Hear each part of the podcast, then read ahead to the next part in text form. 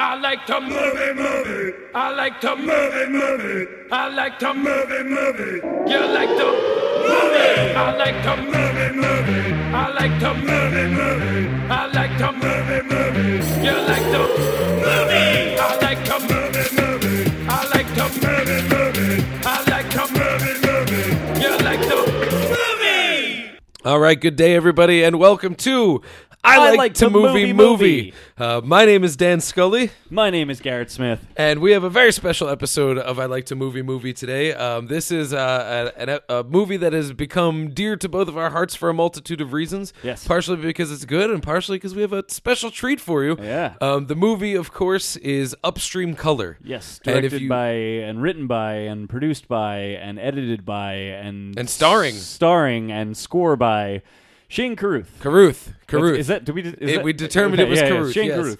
And the reason we determined that it was Carruth is because we got an inside scoop from one of the stars, uh, Andrew Sensenig, and you will be uh, privy to listen to an interview that we did with him about this movie uh, when We're, uh, you're done with this episode. Yes, we're actually we're dropping both episodes same day, so uh, I you definitely want to start with this one. This should pop up in your feed 1st Uh, Mm-hmm. make sure you watch Upstream Color. I feel like that's a general rule for I like to movie movies. Make sure you've seen the movie before we Absolutely. spoil it ridiculously.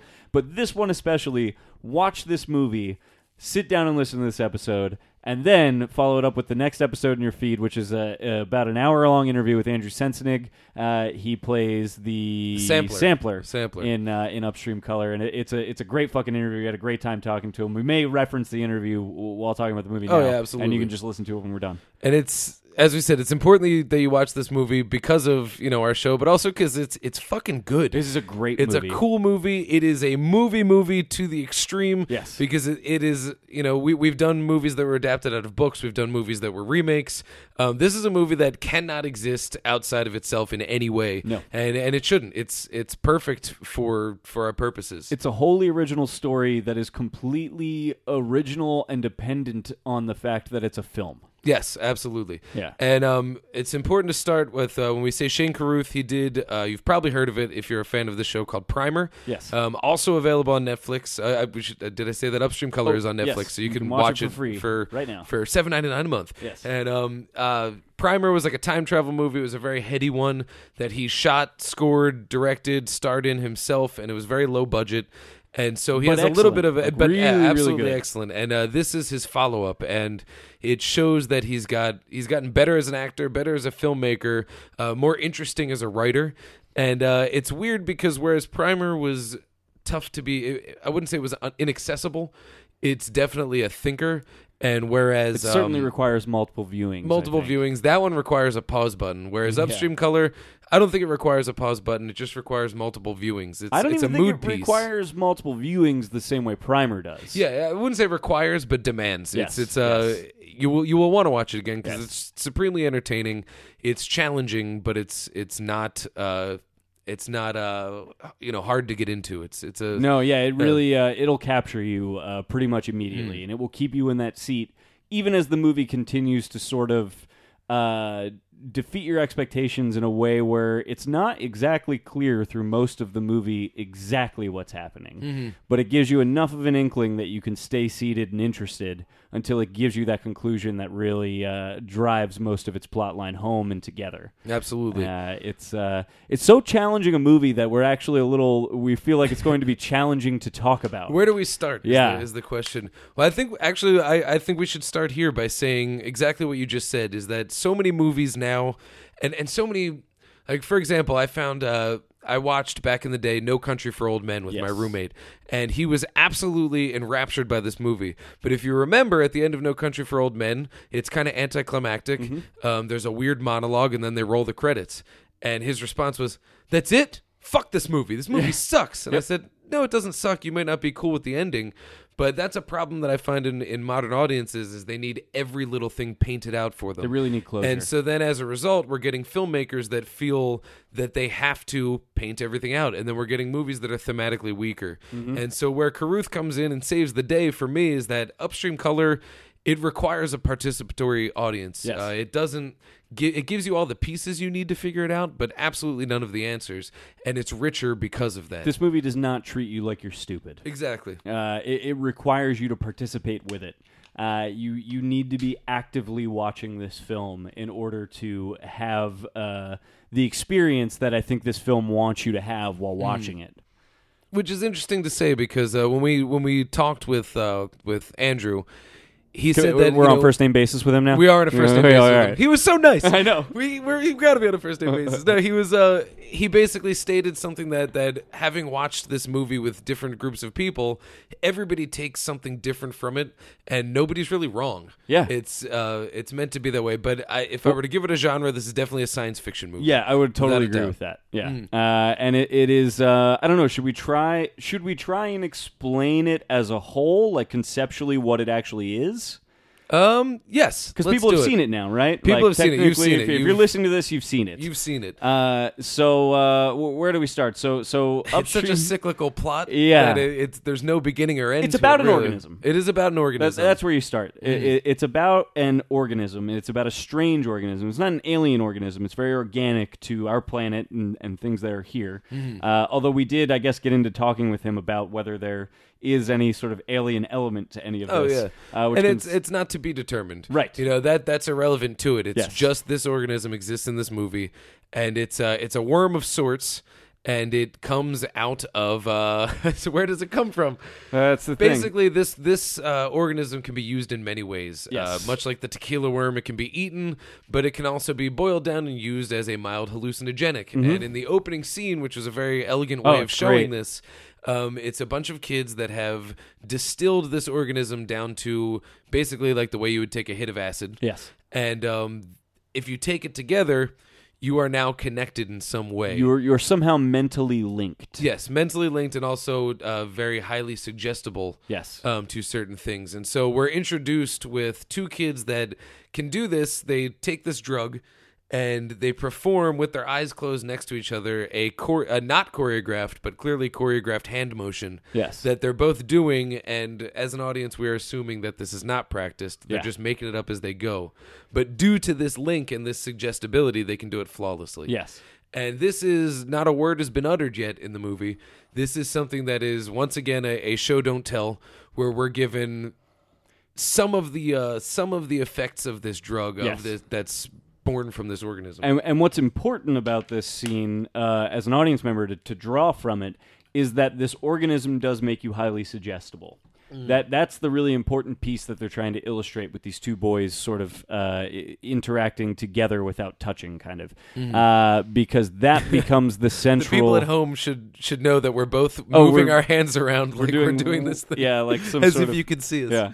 Uh, uh, the uh, oh, uh, but the reason that's important is because that is what the plot line does eventually become about. Yes. Uh, there we are introduced to a woman Hmm. uh, who. How does she get it? I don't even remember. How does she? Um, what happens is, well, we should talk about the, the character of the, thief, first. Yes, I'm sorry, yes. Um, the thief hangs out outside of uh, clubs and such. Yeah, bars. And offers this drug to people. Yes. And um, we wonder if he's selling it. We wonder if he's giving it to people or Right. what his deal is. But it seems as if nobody's taking it. Right. And so our lead character, and now I'm going to forget her name, so I'm going to have to look this up. yeah, to, uh, give I, us I some credence. do not remember Our her lead name. character, who has been established as a very important person, she's a film editor of sorts. Yes. And also has been established as a very high stress individual. Yes. Um, he basically assaults her.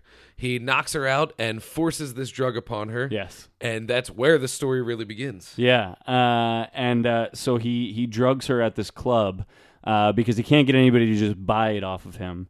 Uh, and he takes her. Uh, now, this was actually something that was a little confusing to me. He takes her to his home, right? He doesn't take her back to her own home. No, he took her to her own home. Chris was her name. Chris, yes, yes.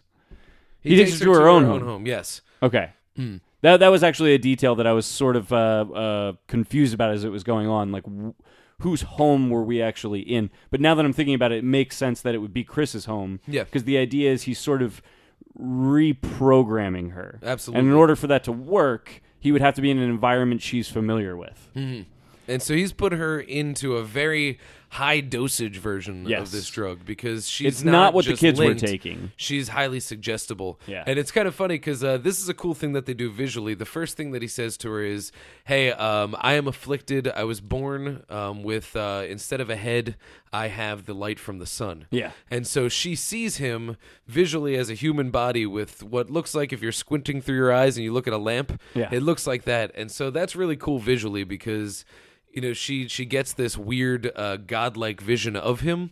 But at the same time, you know, it's just a stupid thing for him to conceal his identity, but that's Yes. how suggestible it is. Yes, yes. And he makes suggestions that she is not hungry, Mm-hmm. not supposed to eat, and basically puts her on a cycle of okay, do this, make this little, you know, make this craft, Yes, take a yes. sip of water. Yes. It's a delicious sip of water, but now you're not thirsty. Now do this, take another sip of water, and it's a weird Pavlovian uh, action reward cycle Yes. that slowly escalates to the point where she's signing away her home, she sells off her mortgage, Yep. basically gives him all of everything she has money wise, and then like that he's gone, lifts the suggestion. Yep. And she just it's actually kind of humorous because at this point she eats everything in her house, Uh-huh. out of house and home, and then wakes up wondering what the fuck happened. Yes. Is it the next day? And we're not even really given a time frame for Right. how long she was away, it but does it's long seem enough for her to, be, have lost her job. Hmm. Yeah, yeah. It seems to be quite a bit of time. I, Like at least a few weeks, if not like uh, pressing on a month, two months. oh something yeah, like it's that. a while. yeah.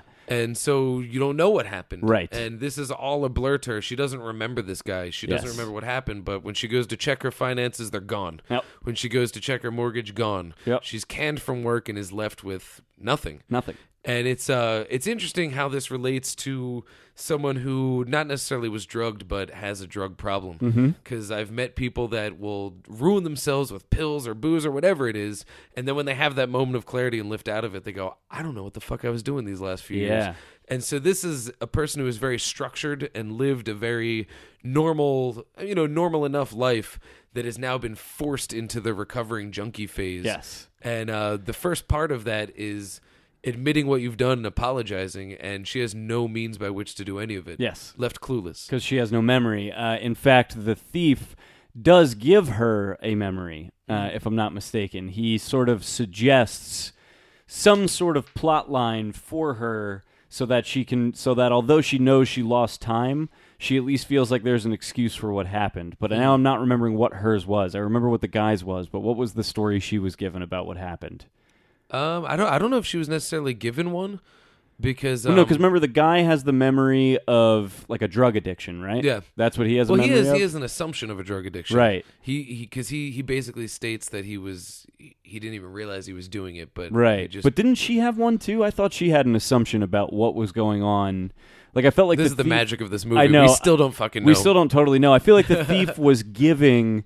Uh, this is why this is going to be a great episode, actually, because we're literally going to dissect this. Like most of the other episodes, we've sort of uh, we already have our thoughts before we sit down, but this one is still uh, in in process. Hmm. I don't think uh, we'll in our ever brains. be truly satisfied with the I, description. of I it. have a memory of uh, the idea being that the thief takes everything from them, but gives them a new backstory, Mm-hmm. uh, a tragedy to uh, explain what has happened. Mother to was them. kidnapped. Yes, That was the key. Yep. He says your mother was kidnapped and um, there's a ransom and we need you to pay it. Yes. And it- it's interesting too because he doesn't say, you know, uh, you know, put up your house and all that. Right. He says, "Well, your mother was kidnapped. How much money do you have?" And Yeah. She says, "Well, I guess I could uh, sell the mortgage." Yep. He's like, "Okay, good. You know, Yep. I, I could sell the equity on my house.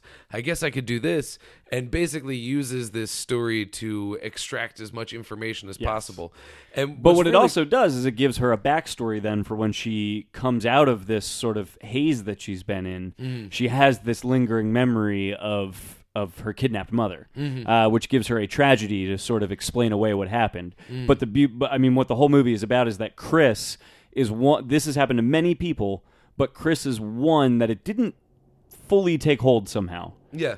uh, she is able to the, the movie is about cycles and she is able to break the cycle so her backstory does not feel right to her whereas the other characters we meet that this has happened to they just accept that backstory hers does not feel correct it doesn't feel right to her she feels uh, uh, she definitely knows there's something missing and they establish right up front um they don't really show exactly she is an editor we know that Yes. and she is important Yes. and uh I, I believe she has a conversation on the phone it's irrelevant what it's about but the tone of it is you know I'm very important at this job and I have to do this. And she's very structured. Yeah. And so for this thief to basically exploit that obsession with structure and use it to destroy all the Oh, structure yeah.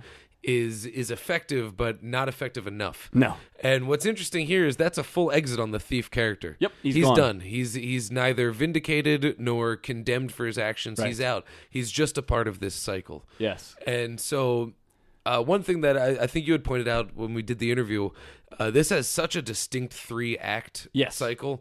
But there's really no first, second, or third act. You could do them in any order. Yep. Um, they really do link to one another. And so the first act is really just telling the story of what this drug does Yes. and who this girl is. Yes. And and with that, I mean, I don't know what we should there's, go into. Well, there's but, uh, no, there's actually that there's is still the a- first act. Well, there's still a couple pieces of the first act. Okay. Once she, uh, once the thief leaves Mm. and she wakes up to find she has no job, she has no money, any of those things, she notices a worm crawling around under her skin. Oh yeah, this Remember is this? the first real uh, where it gets to your classic sci-fi element. Yes. Uh, this is such a Cronenbergy moment because it's under the skin crawling, and she's trying to cut it out. Yeah, so the so the kids that we see in the beginning are taking, like you said, a very distilled version of Mm. this.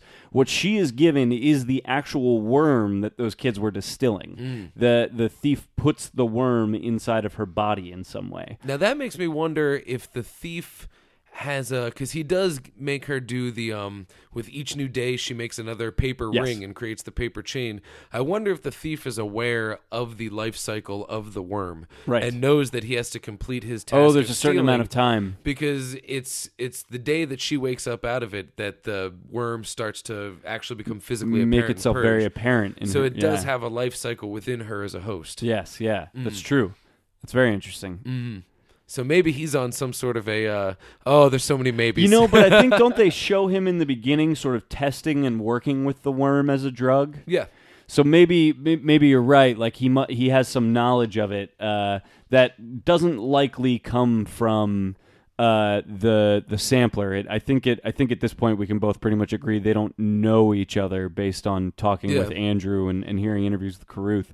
Uh, so he may have just done his own research enough to know.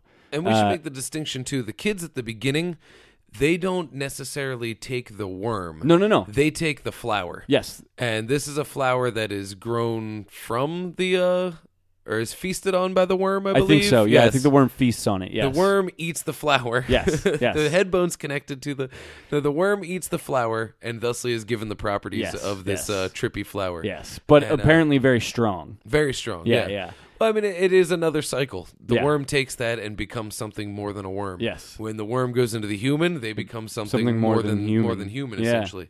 That's interesting. Hmm. Uh, oh, and so then, a- as you mentioned, so she sees this like worm crawling around under her skin, and she panics because she's already gone through so much, and she spends a good hour just stabbing herself, trying, to to, cut, cut it it, out. out of her body. Like anyone would do. yeah, uh, it's it's actually a very terrifying scene. It's it's uh, really it's pretty painful. I to reference watch, I think. Cronenberg again. That's Yeah. all I could think of was Videodrome. Yeah, It was just ugh, disgusting physical, and that's beautiful because there's some body horror in Yes, the middle of this yes. movie where, out of nowhere. yeah. Yeah. Now, correct me if I'm wrong. What the first act actually ends with is the surgery, right? Yes, this is the intro on who's become our favorite character, the Sampler. Yes, It's Andrew played by Sensenig. Andrew Sensenig. Whose interview you can hear after the show. Boom. and um, we're just, this is just a plug for the other show. I know, This I is know. gonna be- Uh, but Now- uh, oh, uh, so this is a cool scene actually. I, I love this because one of the things that we haven't even talked about yet is the soundtrack to this movie, which is Hmm. incredible and, and in itself, as you pointed out to me uh, early on, a character in and of itself in, in this Absolutely. movie.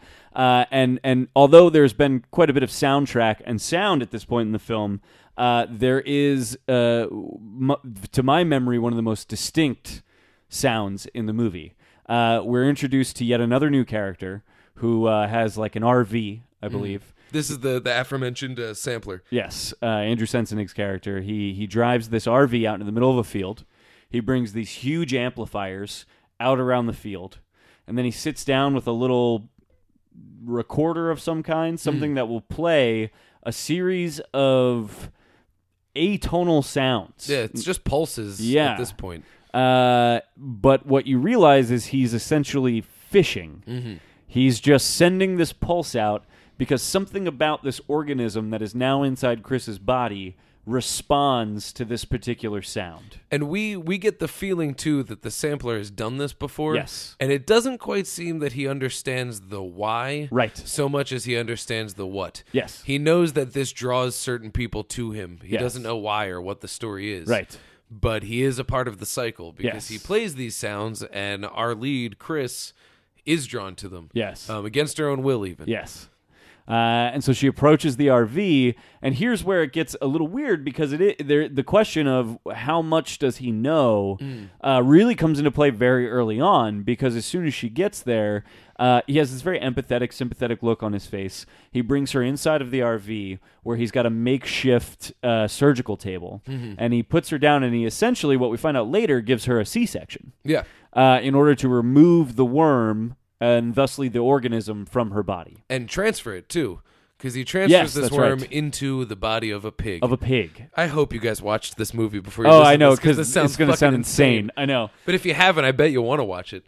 I hope so. Yeah, and this is another uh, this is another thing that I, I would put up on the uh, Cronenberg level of just grew because it's it's a beautifully shot scene. It's very symmetrical the way that they show the transference of this worm to the pig, and uh, it's weird because the sampler we know has has done this before Yes. and doesn't know why. He so you have to clearly- wonder how much trial and error has come Exactly. into Like this. he clearly knows that the person that has approached him has this worm inside. Mm-hmm. He he must. Mm-hmm. There would be no reason for him to have this whole surgical, this makeshift surgery station inside of his RV if he didn't know this was the kind of person that would approach him. Mm-hmm. Uh, so there does become a question of how does this cycle start? More than, I guess, more than a question of what does he know. Mm-hmm. It's a question of like w- how does this cycle even come about? yeah, You know. where did it begin? yeah. And that also brings in the question of of how much like what level of sci-fi is the existence of this sampler? Is Yes. he just a man or is he more? Yes. Yes. And yes. uh, we don't know this yet, and No. we're not even really supposed to know yet No. because we're still at the what the fuck portion of this Yes. Uh, movie, which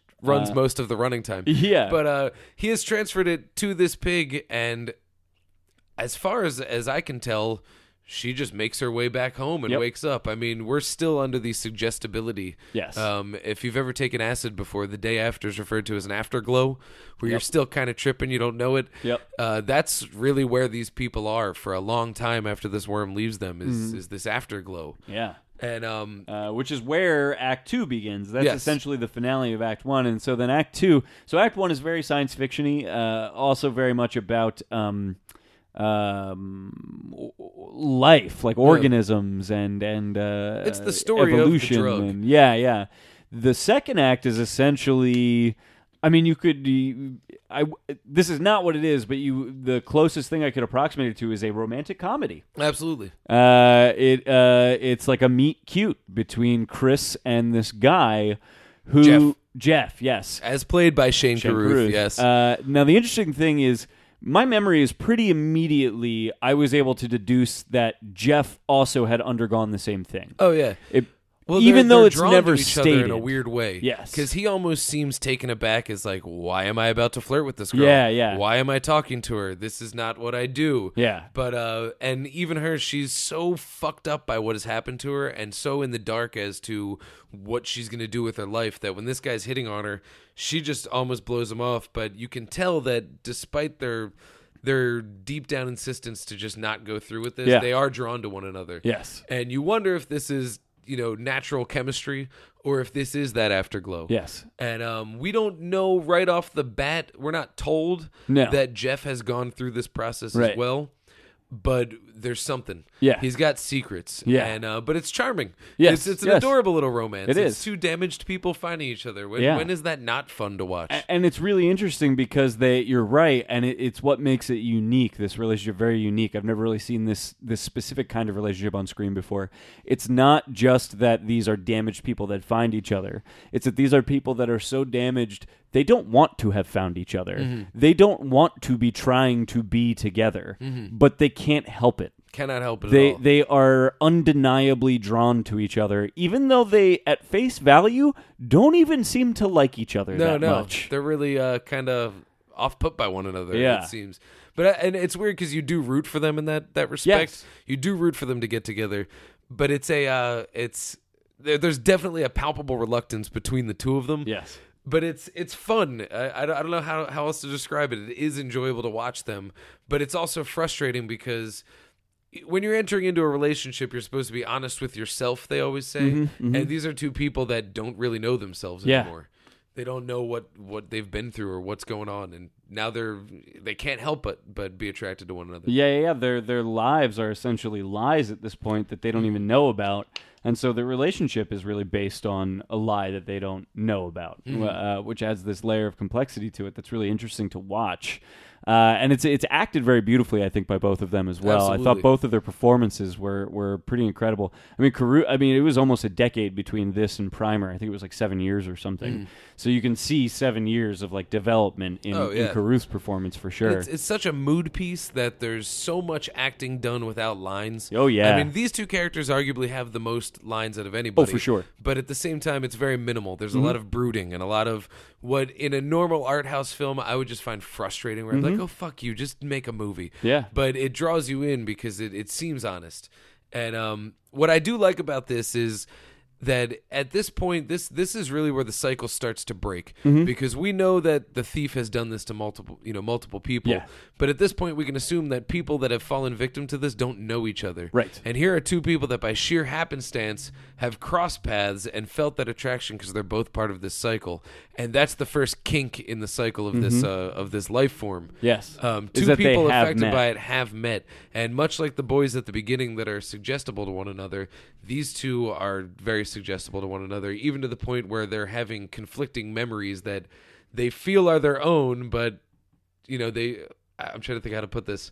They'll relate memories to one another and be like, "No, that was my memory." No, that Yeah. was my Oh, I memory." loved that and part. it's uh, such it's as a result of this drug like are they naturally drawn to one another would they have been if they weren't part of this cycle does it matter all we know is that the cycle is now different than it used to be and they've become they're so interconnected by whatever this organism has done by them that that is what happens they they suddenly confuse their own pasts they confuse Hmm. their own histories to the point where they start confusing their own present Mm-hmm. uh, to the point where later in the movie they're able to actually influence each, each other's present Mm-hmm. uh, they're able to interact with each other's m- minds essentially uh, uh, what i really liked about the second act i was thinking about this the other day the first act uh, certainly has a haphazard feel to it to some extent uh, because you feel like you're being given so much information at once that you don't quite understand Whereas the second act jumps into an actual haphazardness in its storytelling. And I don't mean that a, a, as a, a haphazard may not even be the right word because that has a negative connotation to it. It's just the second act is like it, it jump cuts like every 30 seconds. Yeah. It's like it's just moving through time very quickly. And it's not exactly clear when all of the events you're watching are taking place in the history of Jeff and Chris's relationship. And then on top of that, during the second act, interspersed between all these little scenes of them interacting and getting to know each other and getting frustrated with each other, not knowing whose memory is whose, we also get scenes of the sampler. Yes. The sampler has a heavy presence throughout the whole movie, even when it's not really about him. Mm. And what we get given in the second act is the sampler on his pig farm. Yes. We discover he actually the adorable owns little a pig pigs farm. too And he's there's got some cute pigs on this all farm Mm. these pigs. They're very adorable pigs. Uh, and we so now we know we've been given this piece of information that at least in Chris's case, a worm was transferred from Chris to a pig. Mm. And now we've got this whole farm full of pigs. and she's bonded with this pig somehow Yes. we're not told how yet but she's bonded with it But what we watch is the sampler walk through his his his what do you what do you call a swarm of pigs? A crowd of pigs, a, A, a uh, family of pigs, a- yeah, a, s- a herd. a swaggle of. A just group made of up a word. pigs. a A group party of of pigs, pigs. a party of pigs, a pig party. He's walking through the pig party, uh, and he's like brushing. this pig party stinks He's, sorry couldn't uh, do it. my my memory of it is he like he brushes his hand against one Hmm. and is is immediately transported to a character we've never seen before. He's standing right over their shoulder Hmm. and he is watching them intently and seems to be trying to experience whatever it is that they're experiencing at that moment. Not even with them, although that's what it looks like physically, but through them. absolutely Uh, and it's not clear right away, but it seems that what's happening is as he transfers these worms from human hosts to pig hosts, it bonds that particular pig to that particular human, and through some sort of transference that is unclear, but some sort of transference, the sampler is able to quite literally sample the lives of the people who hosted those worms previously. Absolutely, and and we call him the sampler uh, for that reason and another one. He he is a music sampler. Um, a lot of his time on the farm is spent just clicking things together and making noises, recording them into a sampler, and trying to make ambient sounds, which is what the soundtrack is made of. Yes. is these ambient sounds that have created a a, a musical Yes. feel. And so as he's sampling these lives of people. i- In a way, he's sampling their emotions to inform his music. Yes. And what is so ridiculous about the whole thing is as we're watching it, the soundtrack that he's creating is essentially what's accompanying the Yes. movie. It's almost as if the sampler was in the editing room of Upstream Color and threw his soundtrack that he created from Upstream Color on it. Yes. My eyes are crossed. it's uh it's it's crazy, but it's beautiful because he's he's sampling these people now. We know that they've all been thiefed, if Yes, you will. yes. And so when he samples these people's lives and looks into them, they are all these same lost souls Yes. but they all exist separately. And so, as he's seeing it, whether he's aware that these people are ruined or not i- is irrelevant. But Yes. he gets that emotion of someone who has lost everything. Yes. and it's informing his music. But what's different is with the Chris pig is that that pig has also formed a romance with the Jeff pig. Yes. and so the sampler's witnessing a breach in this in his usual life Yes. of witnessing these lives and sampling them. And so now that they have bonded together, things are different at the farm. And that's where the third act kicks off, I believe, right? With Um, pretty much. w- with the two pigs mating, I believe. The two pigs mate at um about the same time that it is not explicitly said but shown that Chris and Jeff get married. yes. out of nowhere and and it comes from jeff's uh he puts out to chris he says hey you know i lied about my job Mm-hmm. i had a great job but uh i stole a lot of money i Mm-hmm. barely remember doing it but i stole a ton of money and they just put me on in an under the table capacity because they liked me so much i'm so lucky to have this job Yep. but uh i lost my wife i'm pretty sure i was a junkie Yep. and that's when it becomes suggested but very clear that he he has fallen victim Yes, you know, yes. we're viewing his That- character as we describe it to you as people who've seen the movie. But i- if you're first time through, this is the point where it hits you like, oh shit, he's fallen victim to the thief. This isn't a real story. yeah. Th- There's this is what something it, going this is on. what the thief gave him as his Exactly. history. And he's just assuming "Ah, I was a junkie, I guess. Yeah.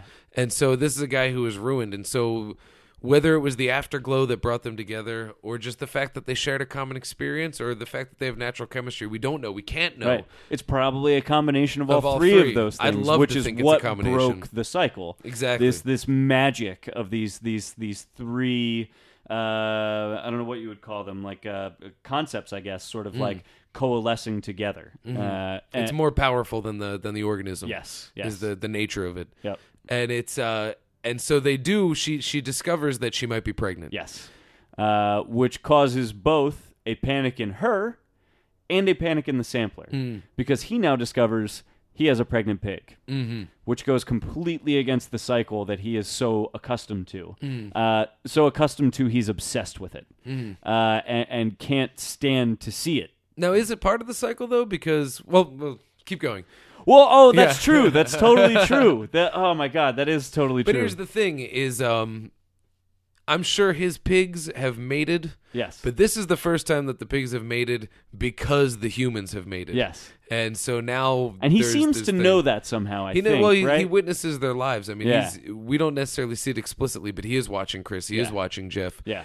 and this is where we start to wonder the intentions of the sampler Yes. because there there's a pregnant pig and it's it upsets him Yeah, oh, yeah. and this is uh, something that we talked about with andrew's performance here he has i think two lines in the whole thing but it's such a palpable you know angst that he has towards this that you can see in his face and that's a kudos to the acting but also kudos to the story is we're given all this information without being explicitly told this Yes, information which yes. is why it's a movie movie In fact, most of the things you've heard Dan and I say are things that we have deduced from Mm. the information we were given, not because the movie tells us this is what happened. Exactly.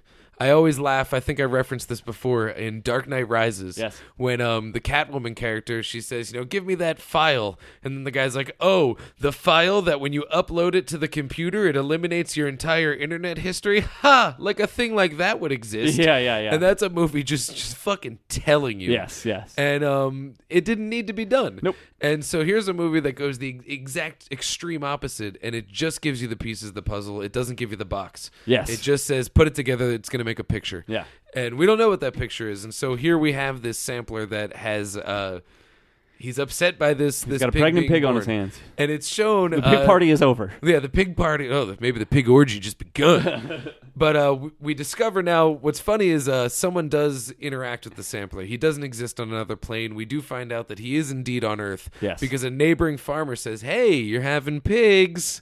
You know, I know someone who will buy those pigs." And he blows him off real Oh, yeah. quick, like, "Yeah, whatever, whatever. No, I'll get back to you. Yeah, yeah, Yeah. uh, whatever, you know." And just blows him off, and then immediately takes the pigs, puts them in a sack, and throws them in the river Yep. which seems cruel. Um, I will relate a story my pops told me. He said that when he was a youth, before the spay and neuter movement was a big Mm-hmm. thing for animals, his neighbor had cats, and whenever they had a litter, he would throw them in a pillowcase, drop them in the lake. It's just what people Jesus, did. yeah. And it wasn't. And when he told me that, I was shocked. And he said, "No, that wasn't weird then. That was Yeah, just it wasn't how it cruel. was done." It was yeah. you know, it was just a thing. When you had a farm, sometimes Yeah. you just had to do it because you didn't want you feral can't cats care everywhere. for all of the, yeah, and you can't care Exactly. for all of that reasonably. Which is why the spay and neuter movement is Yeah. so big, which is Yeah. why Bob Barker says it on every Price is Right, and um and, and you know it's to prevent that, and so it's uh it, it is a common ish practice I imagine amongst farmers. Sure. but for him there's another level. Yes. because he has thrown these pigs into the river, and as they start to rot, their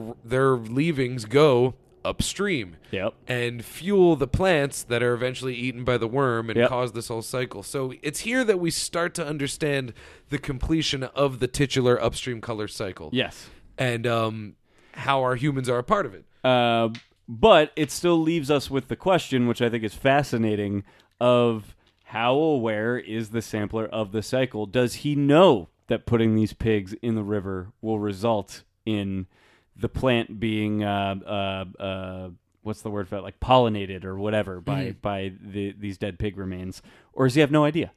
It's it's weird, and I, I ask maybe perhaps when um just a pig dies. Yeah. he does that and throws it in the river, Sure. and that's that's what happens because this is also I mean it is a change in the cycle because the plants do come up a different color this time. Yes, they do. And uh, so, whereas the cycle before, I, I could assume this is completely conjecture on my part.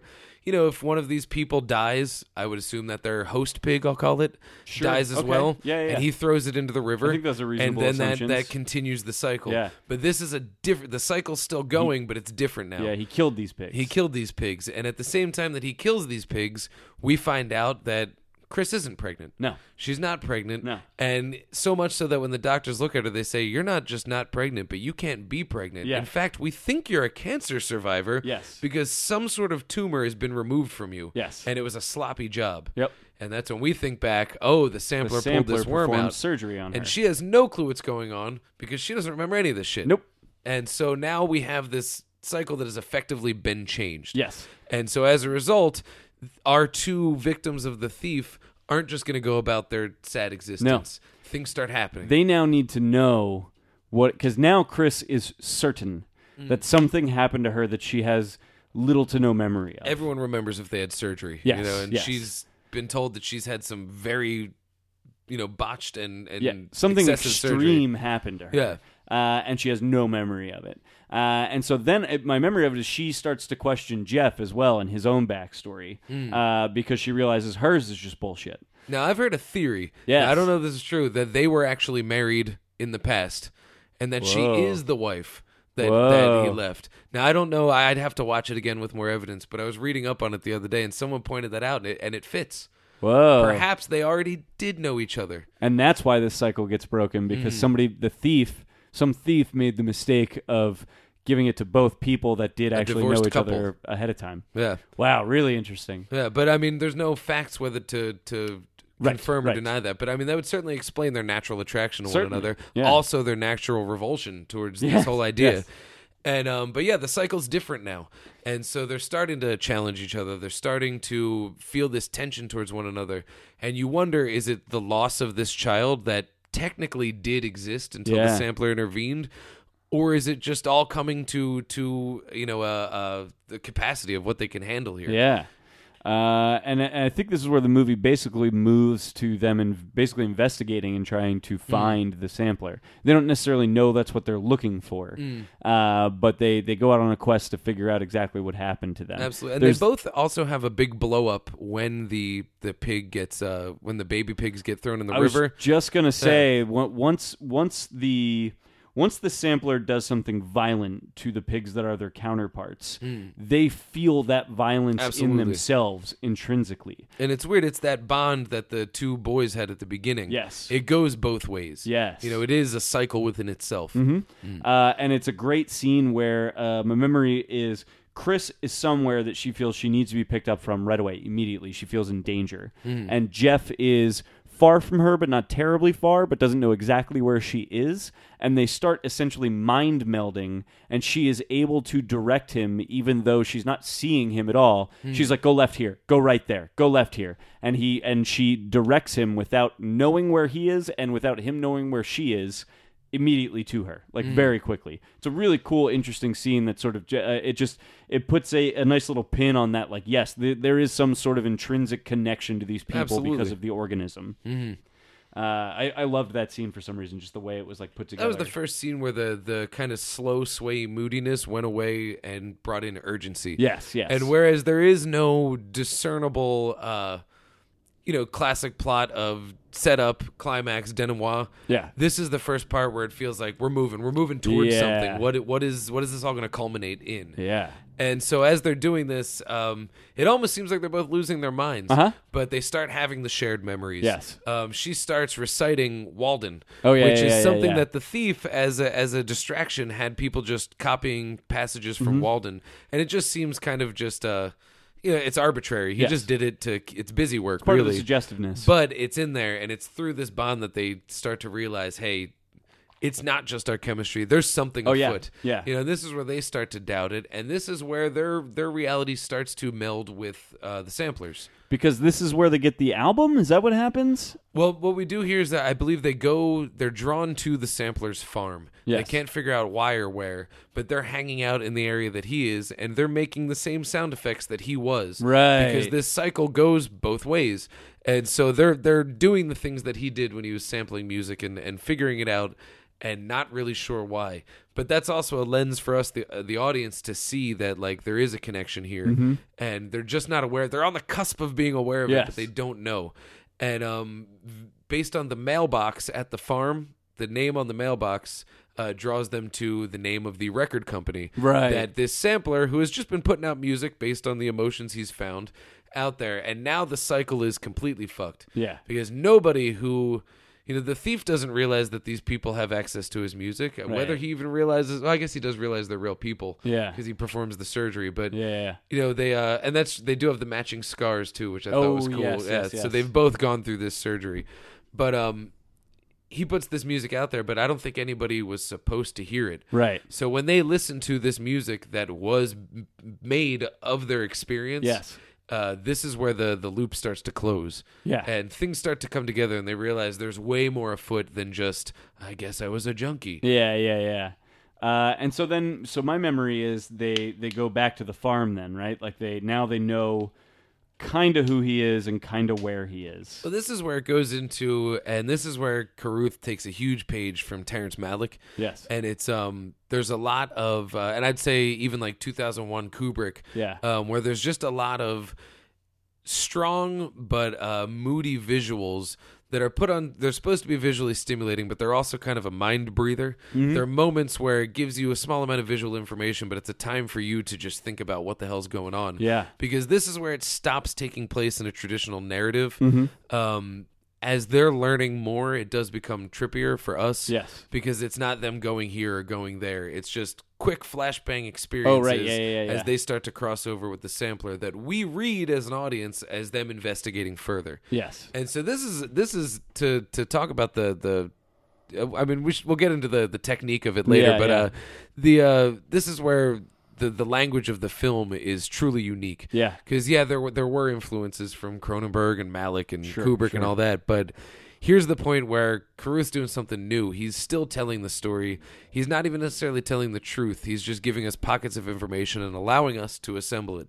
Like I said, he's given us the pieces to the puzzle, but we're not allowed to look at the box. Yeah, yeah, And yeah. it's and but it's fine though because at this point we're reeling and with these small moments of where they show the worms growing and they show Oh, the, right, right, right. the literal upstream color happening Yes. as they're just kind of flickering in and out of different realities we start to put the pieces together or so we think Yeah. but uh, it's it's starting to culminate this is this is our act three Yeah, and uh, my memory is where it culminates Hmm. is with the sampler sampling Jeff, Mm-hmm. and ends up in a high-rise office building sitting across from Jeff. Am I right about this? Am, Mm-hmm. I, am I putting this together right?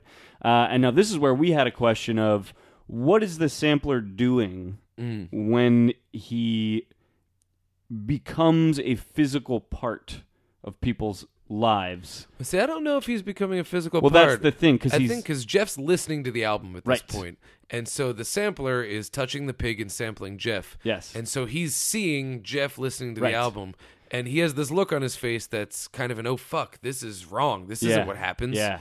and this is Jeff bonding with the sampler and realizing who is this guy, and he knows something's up. What's Yeah. going on? You know, and it's it's starting to culminate. Well, and what's really interesting is because all we've seen before of the sampler, but and the reason I say physically interacting is because I don't know how else to put this. He's not physically interacting. He's not even in the same. If I'm understanding the movie correctly and the way they visualize it, he's not actually in the same physical space as them. He's quite literally observing them, but the only way to, to put that on the screen visually is to physically put him in the same scene as them. But I think the idea is more that he is observing this thing that's happening Absolutely. in their life. And so we had a question then of is he observing what's happening in Jeff's life at the moment Jeff is doing it? Or is he observing an experience Jeff has already gone through? And I think we came to the conclusion the answer is he's observing experiences he's already gone through.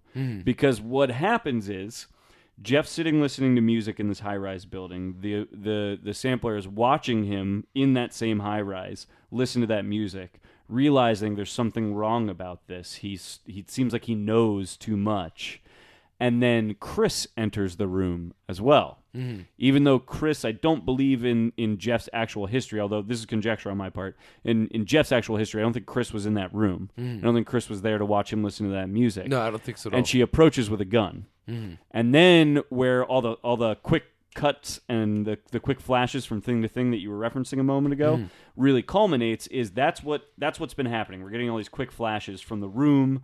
Uh, uh, of Jeff listening to the music and the sampler watching him to the the upstream color quote unquote like the the organism making its way upstream from the dead pig bodies into the plant uh, and we're getting all these intercuts and so we see Chris with this gun in the high rise and then we get one fast, lo- fi- one last final quick cut where she's holding that gun to his face on the actual farm, which is what makes me Hmm. They think. do a cool transfer here too because the sampler is sitting across from Jeff, witnessing him listening to this album, and he realizes, oh shit, something's up, and he walks away and puts his back against the wall and slumps down. Yes. and that's the exact position we find him on the farm. So Yes. we can intuit he he touched this pig, witnessed this, realized shit's about to go down, and sat down right at the moment that uh, Chris arrives. Yes. Which, it, my memory is, Jeff is just in the car down the road while Chris is standing there shooting him. Which means when he i when the samplers is quote unquote physically in the presence of these other people and their memories, it is their memory because Jeff is not sitting in a high rise listening to the sampler's music as the sampler's observing that. He's sitting in a car waiting for Chris, not knowing that she's about to go murder this man uh, which is it was for some reason that like really captured my imagination. The the idea of him sampling their lives, like how does that work? Mm-hmm. That that to me was like very fascinating as I was watching. it. Like how does this actually work? Is he is he observing them in the moment? Is he observing their memories? Is he somehow observing their future? Because we do, as you said, we see him sample Chris and Jeff's journey to find him way earlier in the movie. Oh yeah, and it's um, and that's that's the the sci-fi element of the whole thing. Yeah. and we talked with uh, with Andrew, the guy who plays Sampler, about what is the Sampler because we start to ask, is he human? Yeah. and um, he brought up the idea of him being a broken god. Yes. and he is very godlike because he he has this limited omniscience where Yes. he sees things that we don't and is Yes. capable of doing things that we don't. Yes. but he's also distinctly human in the fact that a bullet in the head will kill him Yes. that he has these emotions Yes. and I like the idea of a broken God because he has these abilities, but he doesn't understand them. Yeah. He doesn't really know what it is. All he knows is that he has found a way to make the music that he likes. Yeah. And as long as he does what he does, it's going to keep doing. Yeah. But he is now put in a position where he can't do what he does. Yeah. And um, the source for his music is is now rebelling against him in a way. Yeah, yeah, yeah. And this is where it takes a turn really quick to like the the darkness because she does kill him. Yep. And uh, I remember watching that being like, oh shit, her life is fucked now. Yeah. But the, the movie doesn't go in that direction. No, no, no. Instead, it goes the opposite direction. They are able to use the tools on his farm Yes. to draw other victims of the thief to come be caretakers at this farm. Yes. And as these people arrive, they all have that on the look on their face once again with no dialogue, the look on their face of that's what it was. yeah, yeah. and yeah, even yeah. if they don't fully understand, there's that relief of there was something bigger. I didn't just fuck up. and there seems I was a puppet here, but uh, Yeah. you know, and it's it's and there seems to be a real catharsis in each of them getting to meet their pigs Yes. as well, which is pretty Absolutely. interesting.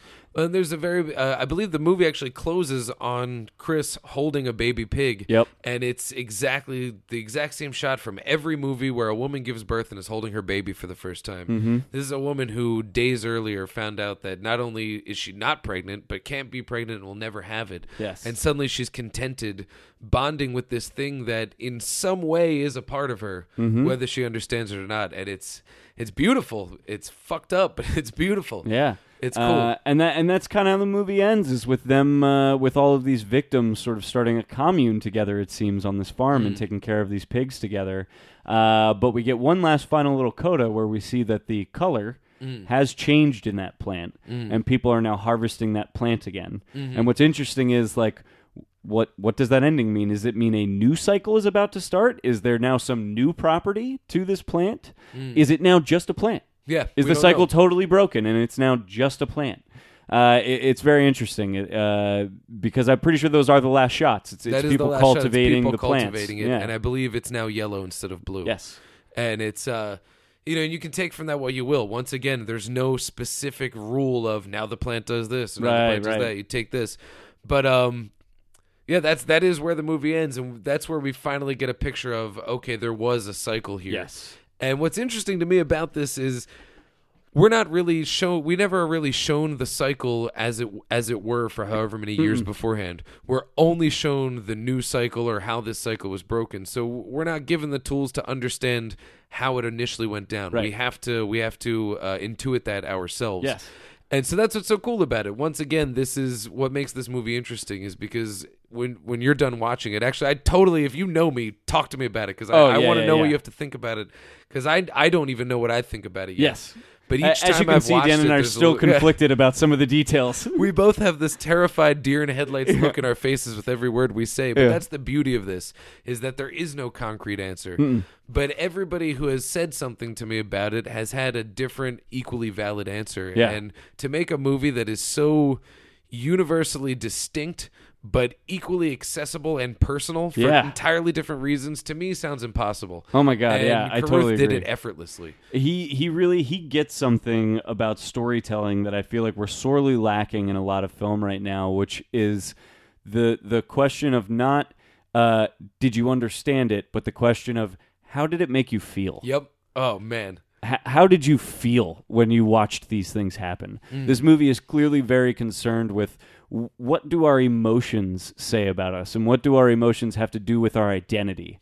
Uh, and and so you're watching these characters that are heavily emotionally affected.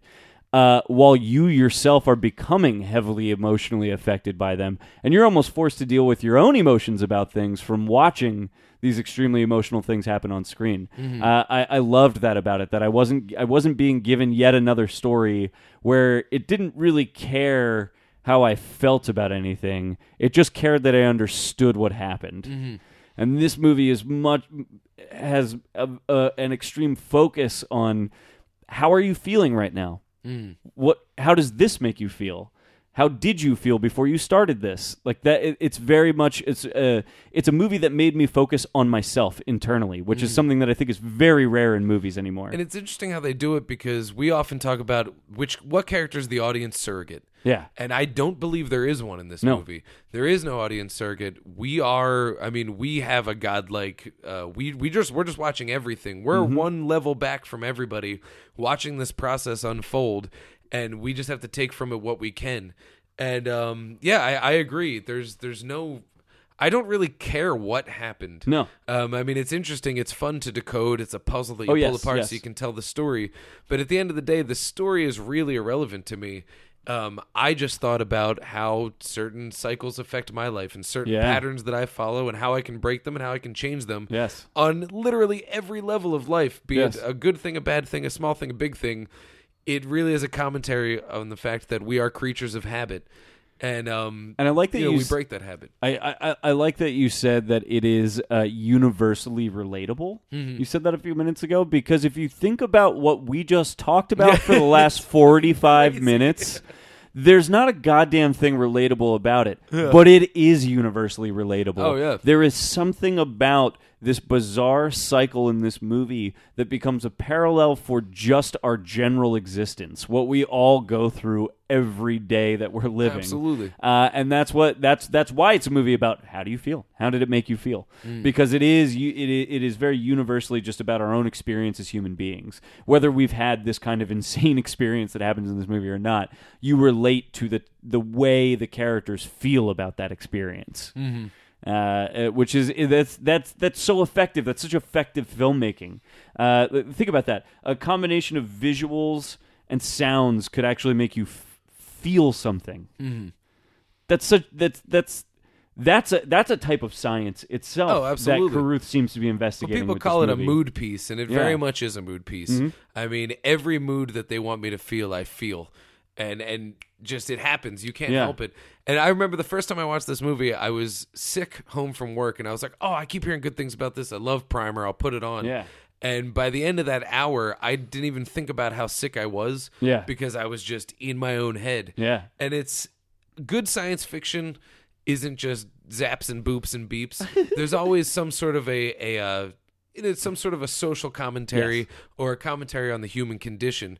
But usually it's about a look at our world, look at how people are in this world. Mm-hmm. And this is very much science fiction because it does make a statement on the human condition, but not explicitly enough that's like this is what people do, this is what people do. Right. It's think about yourself, what have you done? Yeah, yeah, yeah. yeah. and it's so weird to me. Like you- I'll watch. Uh, I'm trying to think of a really good example. Um, oh, what's a good sci-fi? Well, heck, even um, when we were talking about the thing. well, heck, Oh shucks. um, when we talked about the thing, you Yes. know, that was a whole parable. John on Carpenter's trust. the thing, by the way, not Yeah, just our the previous thing episode. that we're we're uh, we're holding up an object right now, Talk referencing it about, as you the know, thing. the thing about the Uh, thing. yeah. You know? Uh, Jack Human. uh, The- the, uh, John Carpenter's, John Carpenter's movie, The Thing. We talked about how that was a parable on trust and Yes, a parable yes. on what it means to be human and Yes. all of that.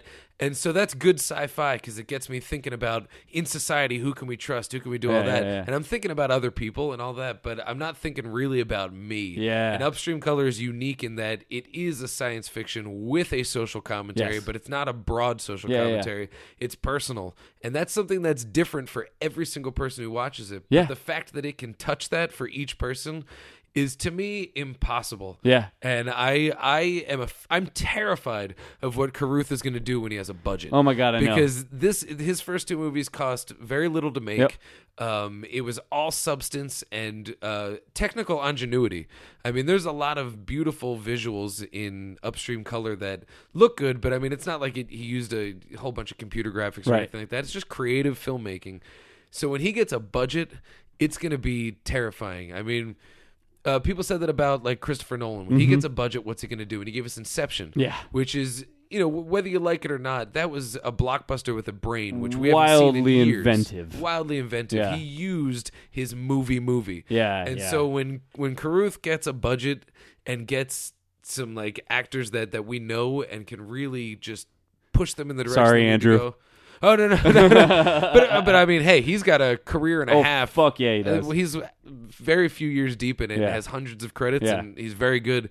No, I'm just saying, you know, when when we see him work with a recognizable face and mold that into Yes. something unrecognizable, it's going to Yes. be terrifying. Yeah. because his strength as a director, as a writer, and of course he's going to be acting as an actor, as a visual auteur. They're all so finely honed, and he's done it with just his own ingenuity Yeah. it's going to be terrifying when he gets when he gets 10 million dollars to throw at whatever he wants Yeah. it's going to be crazy Yeah. Oh, I well, can't I'll, wait. I'll give you a fascinating piece of trivia. The movie that Chris is editing in Mm-hmm. her editing suite is a movie he tried to make oh yeah uh, in the interim between the two that requires the type of budget you're talking about and is There the you go. reason it never got finished. beautiful it happened with uh, what's his name aronofsky started with pi Yep. visually uh, you know visual aesthetic perfect great script interesting acting and then suddenly aronofsky's getting oscars Yep.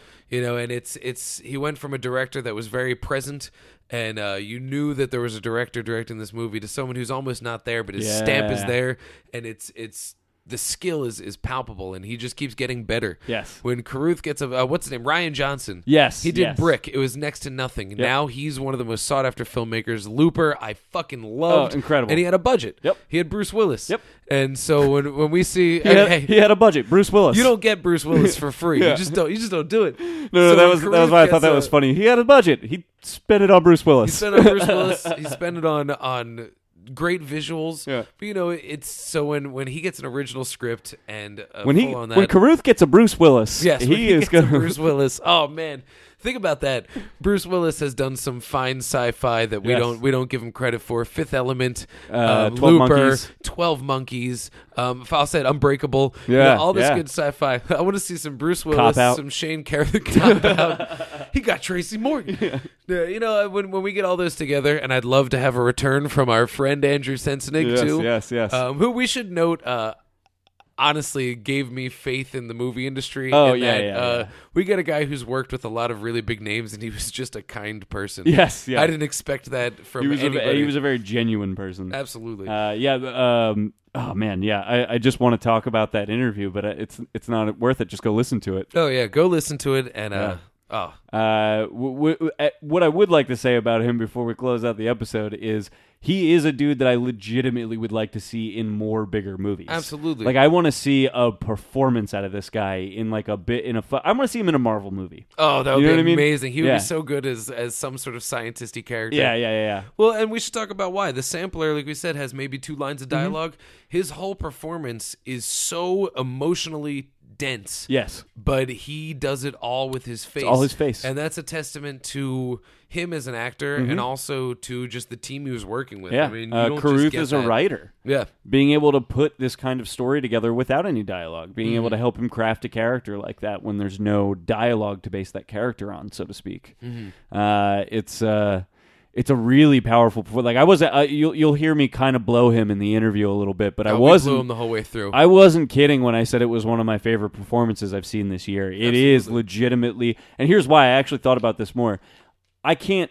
I literally can't think of another performance I saw this year that like uh, that I that I just readily think like, whoa, that performance was like I need to talk about it. yeah. Sensenix is the only one I can think of that I'm like I need to talk about that. I need to let people know what perfor- that the the level Hmm. it of deserves to be performance that it talked gave. about because it's not just someone reading a script Yeah. and playing a character. Yeah. It's it's a full on immersive experience. Yeah. And it's uh I mean, like we said, Upstream Color is available on Netflix. Yes. It still stands as um in my top three of the year. I Sure, haven't- I yeah, mean, yeah, yeah. It's up there, and I, I'm putting it up there with Twelve Years a Slave and Mm-hmm. things like that. And this is a movie that that I I, I want to see it in the theater so bad, Yeah. and, and I'm ashamed that it, it was never around for me to see. But if that opportunity arises, I'm doing it in a second because it really is just a, a an entirely unique movie.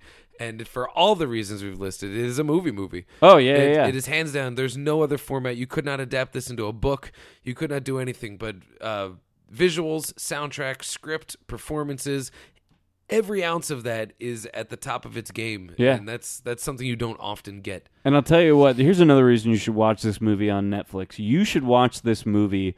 Uh, a- and you know what? Don't even i- if if you are- are inclined to or have the money to rent it on iTunes, rent it on Amazon, buy a Oh, yeah. buy a copy of it. Here's why: they're not George Lucas and Spielberg are not wrong. They're not fucking kidding when they say th- Hollywood as an industry is imploding itself. Hmm. It is only making 300 million dollar budgeted movies.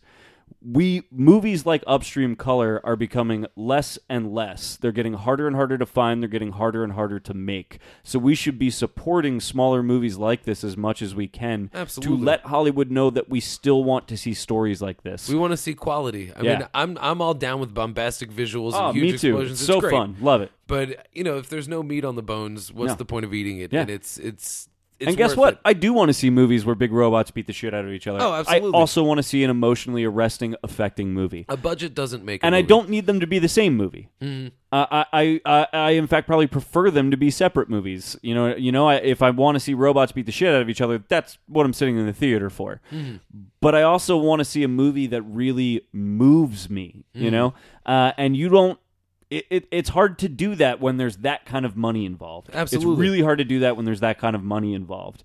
Uh, so I, I would encourage people to go out and and, and put some money into this movie, uh, and and movies like this, small movies like this, because I, I do think we're approaching a time where it's not that these things won't be available to us and they won't be made, but they're certainly not going to be made within the industry that actually has the power to make them. Exactly. And and the one good thing about film right now is we have access to that. Mm-hmm. That you can you can get anything you want. Right.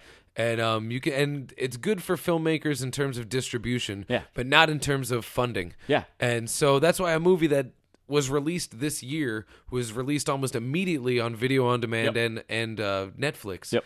And I'm thankful that it was because I got to see it. Yes. But uh, I think it's our responsibility to tell you to go seek it out. Yeah. Because if there's ever a chance that I can see it on the big screen, I'm paying the Oh, money for I it. I'm would fucking- going. yeah, you know, I'm not absolutely. going to not see it.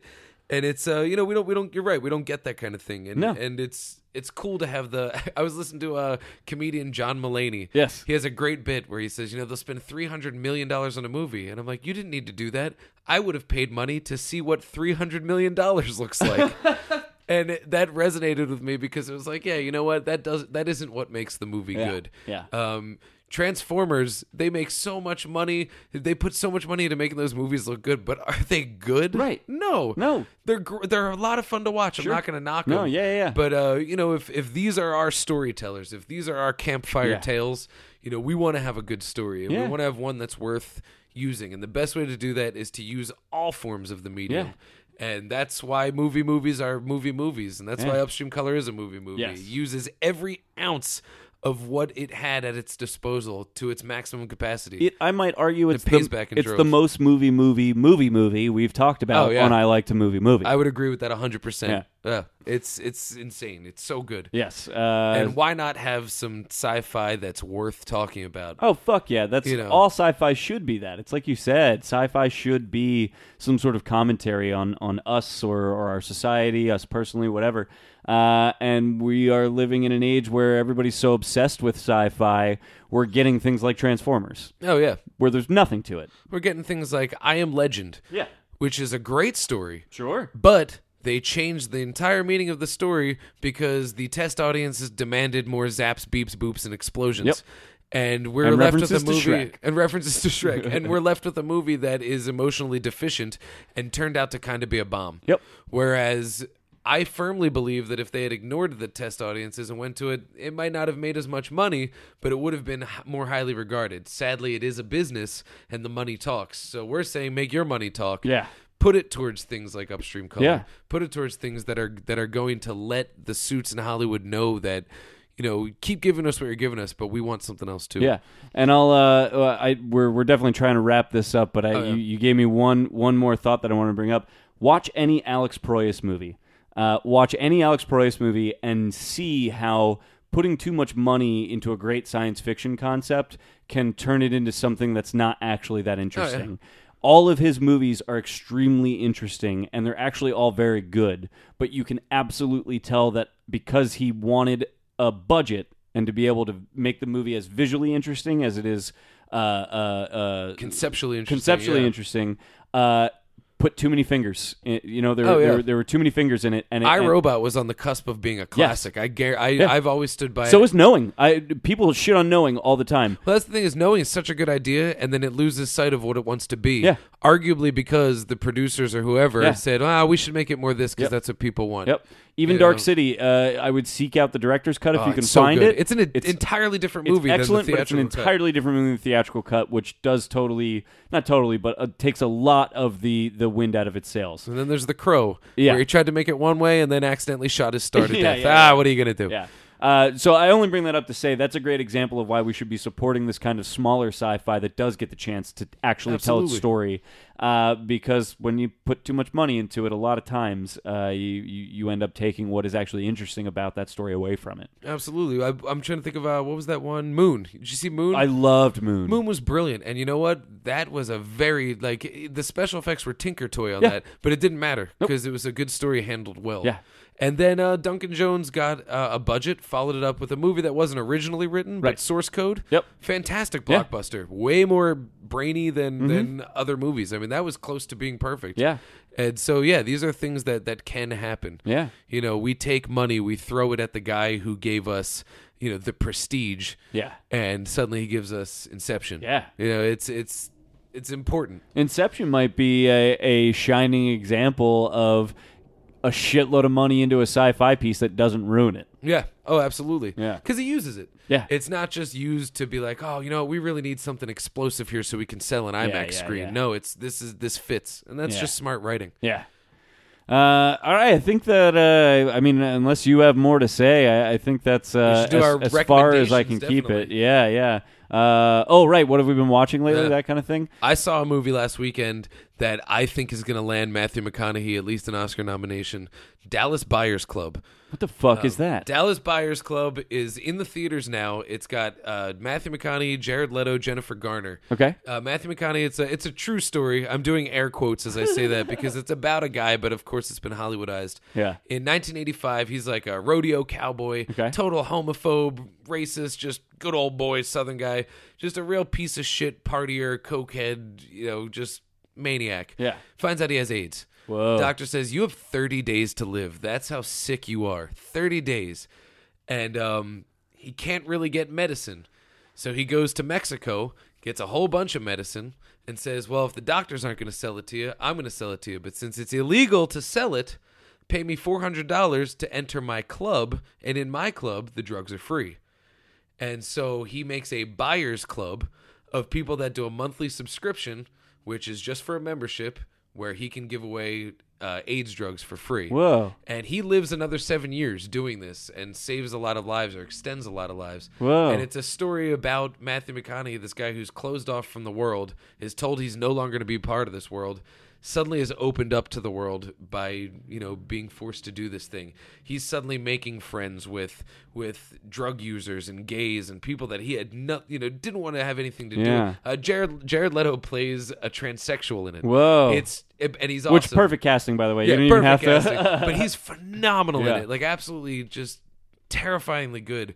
And it's one of those movies that is so dark, so depressing, so sad, but so uplifting because Yeah. like I said, it's a story of a man closed off from the world who through dire circumstances is forced to open it up and they take this despicable character He's just he's just awful, and by the end, like you distinctly, truly care for him, and it's uh it's a really good movie. It's in theaters right now. I saw it this weekend, and that is going to be um I think that both of them are going to get at least a nomination for actor Wow. and supporting. It was phenomenal. wow. Dallas Buyers Club, check it. Shit. Uh, so I don't have anything new to recommend. I've been trying desperately to see Thor, and I haven't made it out to see it.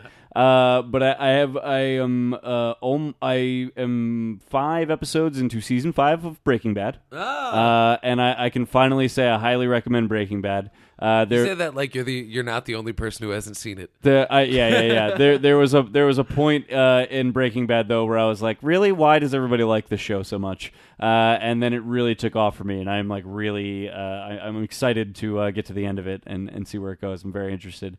Uh, but the other thing I can recommend uh, that again, it's not new, but it's something I've loved for a long time, and I just happened to rewatch it the other night and remember why I love it so much. Is Jody Hill's Observe and Report? Oh, that is Seth Rogen's cable guy. Uh, Yes. And I mean that in the best way possible. Yes. That is the highest compliment. It is uh it it it is one of my favorite comedies of the last Without five a years. doubt. It, it is so funny, but in the most bizarre way. It's I, I can't I can't even think of anything to compare its sense of humor to really. Uh, really just other Jody Hill work. Yeah, exactly. That's really, it's unique. Yeah. It's I don't uh, think there's a single likable character in that cast. No. Yet you root for them. Yeah, exactly. it's uh, it, it's very mean, Mm. but doesn't feel mean spirited. Mm-hmm. It's uh, it, oh, it's so interesting. It's uh, and it's very funny. It's I mean, it's always described this way, but it is a very it's the best way to describe it. It's a comedic version of Taxi Driver. Mm-hmm. Uh, and uh, it uh, oh man, I, I can't recommend it enough. It's got great performances in it. Uh, Ray Liotta has one of my f- all-time favorite scenes like in cinema history in this movie where he just blows up at Seth Rogen and That's the screams best. at him. It's it's one of my favorite performances I've ever seen. Uh, it- it's just full of like really fun scenes that are all in their own right very dark and very sad, but when you look at it as a whole, it's very good. It's very fun. Uh, uh, what, but what I like most about it is my memory of the first time I saw it in theaters. The only reason I went was because I was a huge Seth Rogen fan. Because at the time he had only really been in like three movies I had Oh, yeah. seen, uh, and I really liked him, so I went to see it just based on him alone. And I just remember the feeling of seeing because I don't feel this way now when I watch it, but the feeling of watching it the first time was every time there was a joke, I would laugh really loud, really hysterically for about three seconds before I immediately shut myself up and felt very guilty for laughing that hard. It was weird. A lot of people didn't like it, and they weren't laughing that Right. hard. I saw that movie on a date, and I don't think I ever went on another date with that girl. Oh, yeah, and I yeah. Mm-hmm. think that had a lot to do with it because she was just offended, and I was gleefully just a pig in shit. Yeah.